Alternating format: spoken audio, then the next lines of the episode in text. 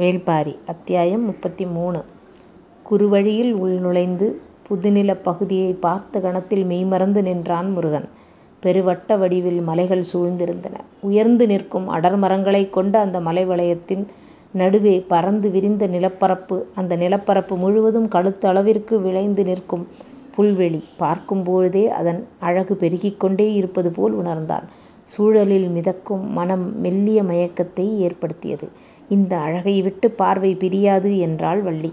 குரல் கேட்டு திரும்பாமலே முருகன் கேட்டான், புலனறிய முடியாத மயக்கம் சூழ்கிறதே, என்ன இருக்கிறது இவ்விடத்தில்? நமது கண்களுக்கு முன்னால் விளைந்து நிற்பது நரந்தம் புல். இதன் நறுமணம் யாரையும் மயக்கிவிடும். மயிலும் மலர் போலத்தான் இதுவும். காயக்காய நறுமணம் அதிகமாகிக் கொண்டே இருக்கும். காய்ந்த சருகுகள் வெளிப்படுத்தும் வாசனைக்கு அளவேதும் இல்லை. நீலக்கடலுக்குள் உப்பு தேங்கி கிடப்பது போல இந்த நரந்தம் புல்லின் புல்வெளியில் நறுமணம் தேங்கி கிடக்கிறது என்று சொல்லியபடியே முருகனின் கைப்பிடித்து புல்வெளிக்குள் நுழைந்தாள் வள்ளி. புற்களை கையால் விலக்கி காலால் மிதித்து நடக்கையில் கிளர்ந்த நறுமணம் இருவரின் மனதையும் மயக்கி சுழற்றியது. ஏற்கனவே உட்கொண்டிருந்த அன்ன மகிழரசி உள்ளுக்குள் மலர்தலை தொடங்கியிருந்தது. உடலும் மனமும் காற்றாய் மிதக்க காதல் கனிவாய் உருகி மனமாய் பெருகியது. அவர்களின் பார்வைக்கு முன் பறவைகளும் விலங்குகளும் குறுக்கும் நெடுக்குமாக கடந்தபடி இருந்தன. பார்வையில் கடக்கும் அவற்றின் மீது எண்ணங்கள் நிலை கொள்ளவில்லை. மயக்கத்தின் முழுநிலையில் இருந்தான் முருகன். ஆனால் காதலின் துடிப்பு உள்ளத்தில் விசையை கூட்டியபடி இருந்தது. முருகனின் ஆழ் மனம் விழித்திருந்தது. இது வெறும் மயக்கம் என்றால் நாம் எப்பொழுதோ நினைவை தவறவிட்டிருக்க வேண்டும். ஆனால் இப்பொழுதும் நினைவிருக்கிறது. மயங்கிய மனம் காதலை தவிர வேறெதிலும் நிலை கொள்ள மறுக்கிறது. என்ன நிகழ்கிறது இங்கு? வள்ளி கைப்பிடித்து முருகனை அழைத்து சென்றார். மயக்கம் தெளிய தெளிய ஆழ் மயக்கத்துக்குள் அவர்கள் நுழைந்தனர். புல்வெளியின் நடுவே இருந்த சிறுமேட்டில் அமர்ந்தாள் வள்ளி. அமர்ந்த கணம் அவள் மடிதனில் சாய்ந்தான் முருகன். தனது மடியில் அவன் முகம் ஏந்தியபடி ஏதோ சொல்ல வாயெடுத்தாள். சொல்லின்றி அமைதியானாள். அவள் முகம் பார்த்த முருகனுக்கு எல்லாம் புரிந்தது. கணநேரம் எழிலைப்பாலையின் அணுக்கத்தில் நிறுத்தி, மலர வைத்தேன், நீயோ காலம் முழுவதும் மலர வைக்க வழி செய்கிறாய். நிலமகள் நீ, உனது ஆற்றல் என்னை நோக்கி கடத்தும் காதல் எதிர்கொள்ள முடியாததாக இருக்கிறது. உள்நுழைந்த நறுமணமாய் உனக்குள் மறைகிறேன் நான். நறுமணம் சூழ்கொண்டிருக்கும் கருப்பைதான் அம்மலை கொடுவை. அதன் நடுவில் இருந்த சிறு மேட்டில் வானம் பார்த்து படுத்திருந்தனர் இருவரும். நிறையிருள் கொண்டு வானம் கருத்திருக்க எங்கும் விண்மீன்கள் ஒளி வீசின. காதலில் தெளியும் போதுதான் மயக்கத்தின் ஆழம் புரிகிறது. ஆழத்தை அறியும் போதுதான் அதை அறிய முடியாத இடமென்று உண்மை உரைக்கிறது. அன்னமகிழரசி உடலை மலர் மலர வைத்தது. நரந்தம் புல் மனதை மலர வைத்தது. வள்ளியின் அணுக்கம் மலர்தலின் வாழ வைத்தது. வள்ளி சொன்னால், இவ்விடத்தில் இணையோடு இருக்கும் உயிரினங்கள் மட்டுமே தங்க முடியும். நரந்தம் புல் கிளர்த்தும் மனவெழுச்சி தனித்த உயிரினத்தை விரட்டிவிடும். பறவைகளும் விலங்கினங்களும் நீங்காத மயக்கம் கொண்டு காதலில் திளைத்திருக்கின்றன. பார்த்து கொண்டுதானே இருக்கிறேன். புலிகளுக்கு முன் இணைமான்கள் மலர் உண்கின்றன. மான் உண்ணாத மலரில் வண்டுகள் நிலை கொள்கின்றன. ஆண்மலரின் மகரமும் பெண்மலரின் சூலகமும் இதழின்றி மலர்கின்றன. இவ்வியப்பு வேறெங்கு நிகழும்? விண்மீன்களை பார்த்தபடி இருவரும் பேசிக்கொண்டிருந்தனர். இரவு நகர்தலற்று நீ நிலை கொண்டிருந்தது. முருகனின் கண்கள் வானத்தை பார்த்து குறிப்பிட்ட விண்மீன் கூட்டத்தை உற்றி நோக்கியது. வளைந்தோடும் ஆறு போல் இருக்கும் அவ்விண்மீன் கூட்டத்தை பார் என்றான் வள் முருகன். எங்கே என்று கேட்டபடி வள்ளியின் கண்கள் அதை தேடியது. விரல் நீட்டி அதன் வளைவுகளை சொல்லிக் கொடுத்தான்.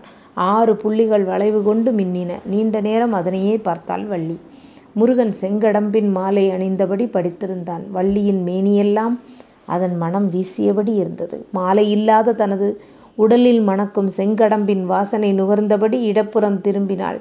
முருகனின் மேனியில் உதிராத இதழ்களோடு அவை இருப்பதை பார்த்து புன்னகையோடு சொன்னால், மாலை மார்பன். மனதுக்குள் பொங்கும் காதலோடு முருகன் சொன்னார், மாமலர் கோதை. கூடிய வெட்கத்தோடு குழைந்து சொன்னால், அழகின் வடிவம் நீ. இதழ் முத்தம் போல வாங்கியவற்றையே வழங்கினான். வடிவின் அழகு நீ. சிதறிய சிறப்போடு மீண்டும் தலை சாய்த்து விண்ணை பார்த்தாள். சொல் சுழல பொருளும் சுழன்றது. செங்கடம்ப மாலை இப்பொழுது வள்ளியின் மேல் படர்ந்திருந்தது. இமை சொருகினாள். இவ்விண்மீன்களின் வளைவை எம் மீது சுற்றுவது போல் இருக்கிறது உனது விரல்களின் தொடுதல். முருகனின் மூச்சுக்காற்று மட்டுமே மறுமொழியாய் இருந்தது. காற்றிலே வந்த மறுமொழி கண்டு வள்ளி சொன்னால், அனலெறியும் காதல் ஒளியுருக்கி ஊற்றுகிறது. அச்சம் கொள்ள வைக்கும் அணைப்பு. அணைப்பு நீங்கி முருகன் பொழிந்தான், மலைமகள் அச்சம் காணாள். முடியிமை மூடிய இமை திரைக்காமலேயே சொன்னால் வேலம் மிச்சங் காணான். சொல் கிளர்த்தும் மகிழ்வோடு சொன்னான், காதலில் நான் வேலன் அல்ல, வேட்டையில் மறைந்து கொள்வது உனக்கு புதிதொல்ல. வள்ளியின் சொல்லுக்கு மறுசொல் வரவில்லை. சில கணம் கழித்து முருகன் சொன்னான், நான் உன்னுள் மறைந்து கொள்கிறேன், என்னை நீ கண்டறியாதே. சரி, ஆனால் என்னை கண்டறிய உன்னை பின்தொடர்வேன், மறைப்புகள் விலக்கி உன்னுள் புதைத்தெழுவேன். பதிலின்றி இருந்தான் முருகன். அதுவே பதிலாய் அமைந்தது. மறைதலும் தேடுதலும் கார்காலம் முழுவதும் தொடர்ந்தன. புதைந்தவள் மீண்டாள், மீண்டவன் புதைந்தான்.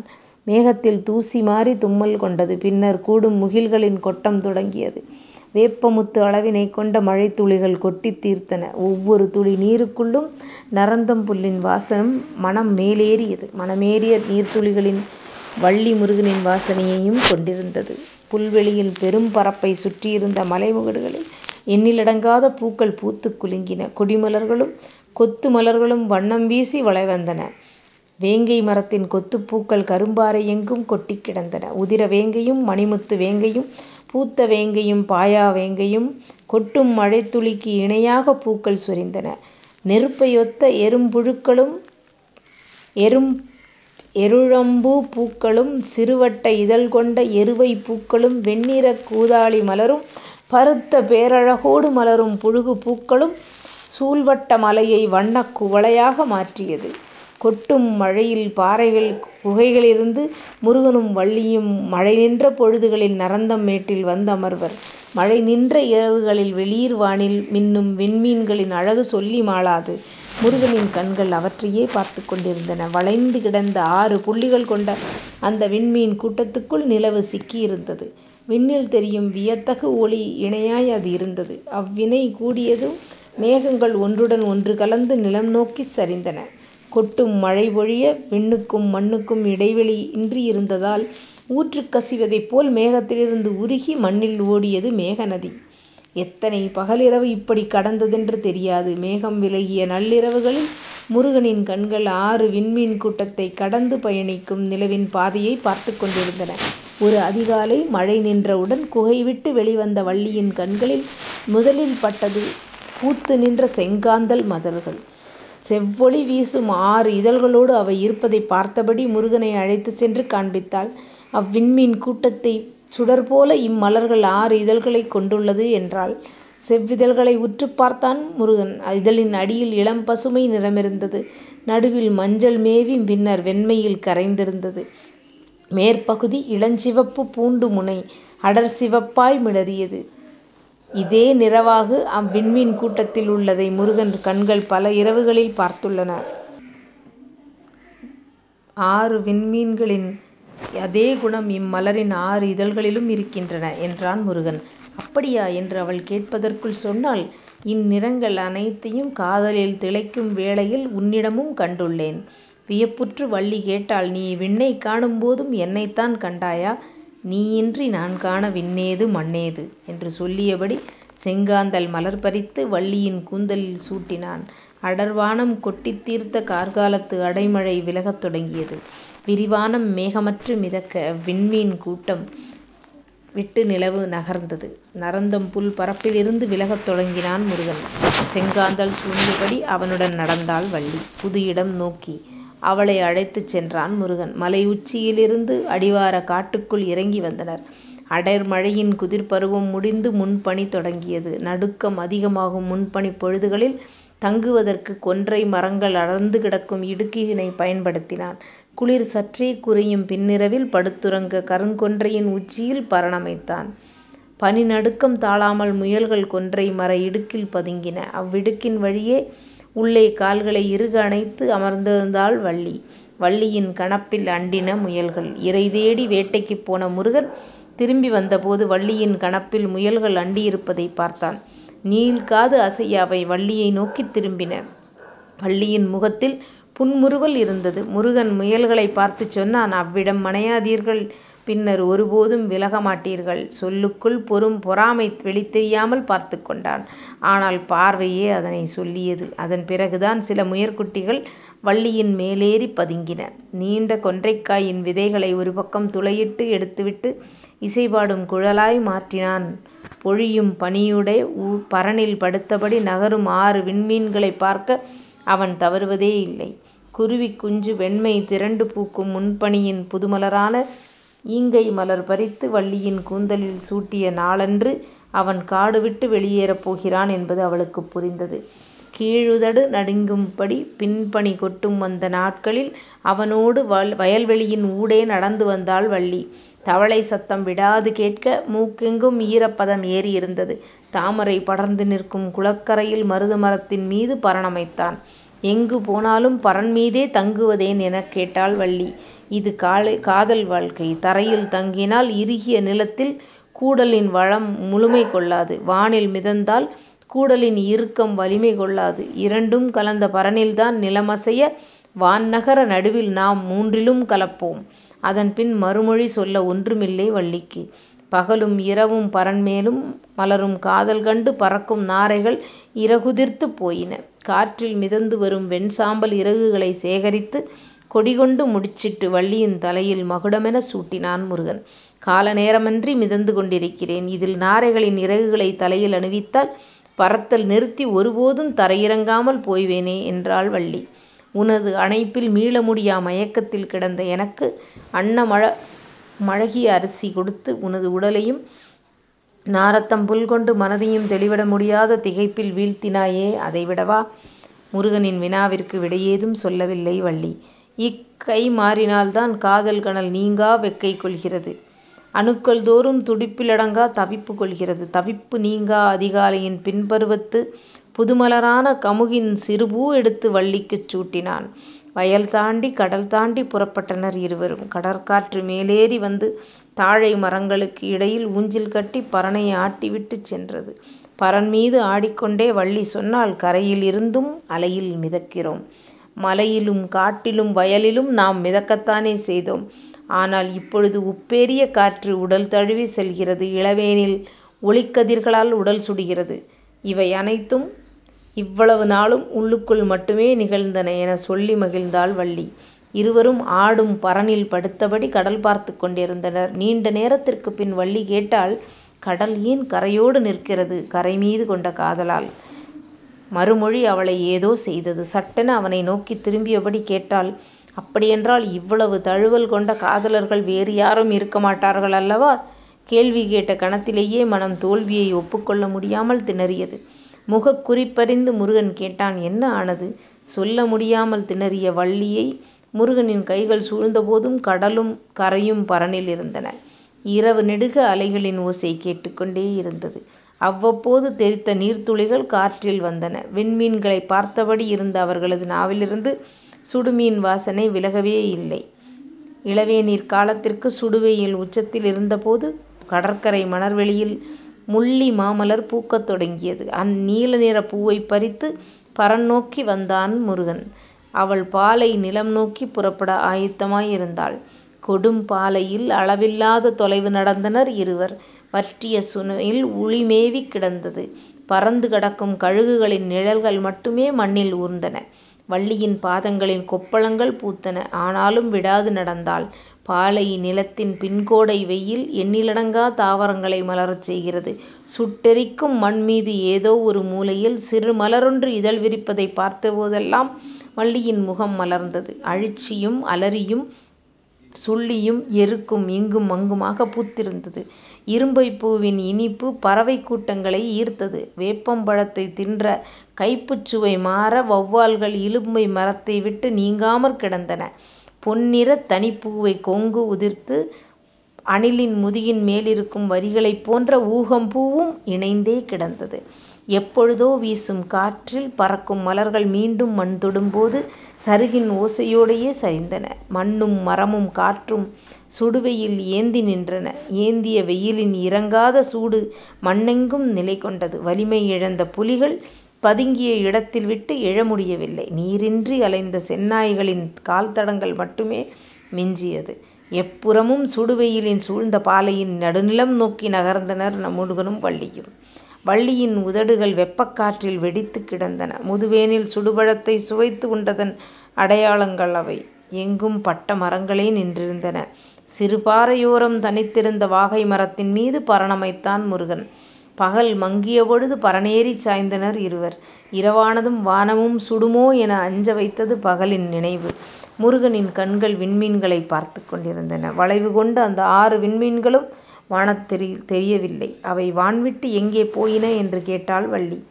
எந்த ஒரு வகையிலும் வளைவிலும் மறைவுகள் இருக்கும் அல்லவா, அதுபோல் அந்த ஒளி வளைவின் மறைவிடத்தில் நாம் இருக்கிறோம். அதனால் பார்வையிலிருந்து தப்பியுள்ளது என்றான் முருகன். அதன் பிறகு அவள் அது பற்றி கேட்கவில்லை. அவை தவிர்த்து எண்ணிலடங்காத விண்மீ விண்மீன்கள் வான்வெளியை பவுக்காடாய் மாற்றியிருந்தன. எங்கும் சிதறி கிடக்கும் வான்பூக்களை பார்த்தபடி வள்ளி கேட்டால், மழை கொட்டி தீர்த்த கார்காலத்தில் நிலமெங்கும் மலர்கள் பூத்து குலுங்கின. அதன் பிறகு இம்முதுகோடையில்தான் எண்ணிலடங்கா பூக்கள் பூக்கின்றன. மற்ற பருவங்களில் இவ்வளவு பூக்கள் பூக்கவில்லையே ஏன்? முருகனின் முகத்தில் மெல்லிய சிரிப்பொன்று ஓடி மறைந்தது. அவன் சொல்லப்போகும் மறுமொழிக்காய் காத்திருந்தாள். மறுமொழி ஏதும் வராமல் நேரம் கடந்தது. முருகனின் சிந்தனை வேறெங்கோ இருக்கிறது என நினைத்த வள்ளி தனது கேள்வியிலிருந்து எண்ணத்தை விலக்கினாள். சற்று பொழுது கடந்த பின் முருகன் சொன்னான், எல்லாவற்றிற்கும் காரணம் ஆறு விண்மீன் கூட்டம்தான். முருகனின் விடை எதிர்பாராததாக இருந்தது. திகைப்புற்ற வள்ளி கேட்டாள், அந்த ஆறு விண்மீன் கூட்டத்தோடு நிலவு இணைந்திருந்த காலத்தில்தான் கார்மா மேகங்கள் வானெங்கும் நிறைந்திருந்தன. பெருமழை விடாது கொட்டி தீர்த்தது. அதேபோல் அந்த ஆறு விண்மீன் கூட்டத்தோடு கதிரவன் இணைந்திருக்கும் இக்காலத்தில் சுடுவெயில் தீயென விடாது பொழிகிறது. நீரும் ஒளியும் மலரென வடிவம் கொள்கின்றன. அதனால்தான் பிற காலங்களை விட இவ்விரு காலங்களிலும் மலர்கள் அதிகமாக மலர்கின்றன. இம்மலர்தலுக்கு காரணம் வளைவு கொண்ட அந்த ஆறு வகை மின் விண்மீன்கள்தான். முருகனின் விடை முற்றிலும் புதிதாக தோன்றியது. அதனை உள்வாங்கி மறுவினா தொடுக்க சற்று நேரமானது. அவள் கேட்டாள், அவ்விண்மீன்கள் கூட்டத்தோடு நிலவு இருந்ததை நாம் பார்த்தோம். இப்பொழுது கதிரவன் அக்கூட்டத்தோடு இருக்கிறான் என்று எப்படி சொல்கிறீர்கள்? விண்மீன்களின் நகர்வுக்காக காலம் முழுவதும் பார்த்து கொண்டேதான் இருக்கிறேன். வானின் ஒவ்வொரு பகுதியிலும் அது நகர்ந்து செல்லும் வழித்தடம் என் மனது கண்ணில் இருக்கிறது. இப்பொழுது அவற்றோடு இணைந்தேதான் கதிரவன் பயணிக்க வேண்டும். பகல் பயணம் அது. அதனால்தான் இரவில் அவ்விண்மீன் கூட்டம் நம் கண்களுக்கு தெரியவில்லை. காலச் சுழற்சியின் பாதை அது. பதிலுரையால் உறைந்து நின்றாள் வள்ளி. அடுத்து சொல் சொல்ல நாயழாமல் இருந்தது. அதனை கவனித்தபடி முருகன் சொன்னான், உனது முதுகுபுறத்தை நீ பார்க்க முடியாமல் இருக்கலாம், ஆனால் உன்னால் உணர முடியும் அல்லவா? அதுபோலத்தான் இதுவும். இவ்வுமை ஓமைக்கு பின் சொல்ல ஏதுமில்லை என்று தோன்றியது. ஆனால் இவ்வுமை ஓமையே பல சொற்களை சொல்லவும் தோன்றியது. வேண்டாம் என்று கட்டுப்படுத்தினாள் வள்ளி. ஆனால் உருக்கொண்ட வார்த்தைகளை தனக்குத்தானே ஒரு முறையாவது சொல்லிக்கொண்டால்தானே அமைதி கொள்ளும். எல்லா அணைப்புகளிலும் சூழ்ந்த உனது கைகள் எனது முதுகினை பற்றியது. காதல் அதனால்தான் இவ்வளவு வெக்கை கொண்டுள்ளதா? சுட்டெரிக்கும் அனல் காதலை விட்டு எப்பொழுதும் நீங்காமல் இருப்பது அதனால்தானா? சொற்கள் கேள்விகளாய் உருத்திரண்டபடி இருக்க அனைத்தையும் விழுங்கிவிட்டு ஒரே ஒரு கேள்வி கேட்டாள்.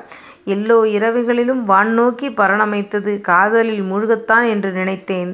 ஆனால் காலத்துள் மூழ்கத்தான் அதனை செய்தாயா? அழகிய சிரிப்போடு முருகன் சொன்னான், நான் காலத்துக்குள் மூழ்கும் போதெல்லாம் காதலுக்குள் தான் மூழ்கினேன்.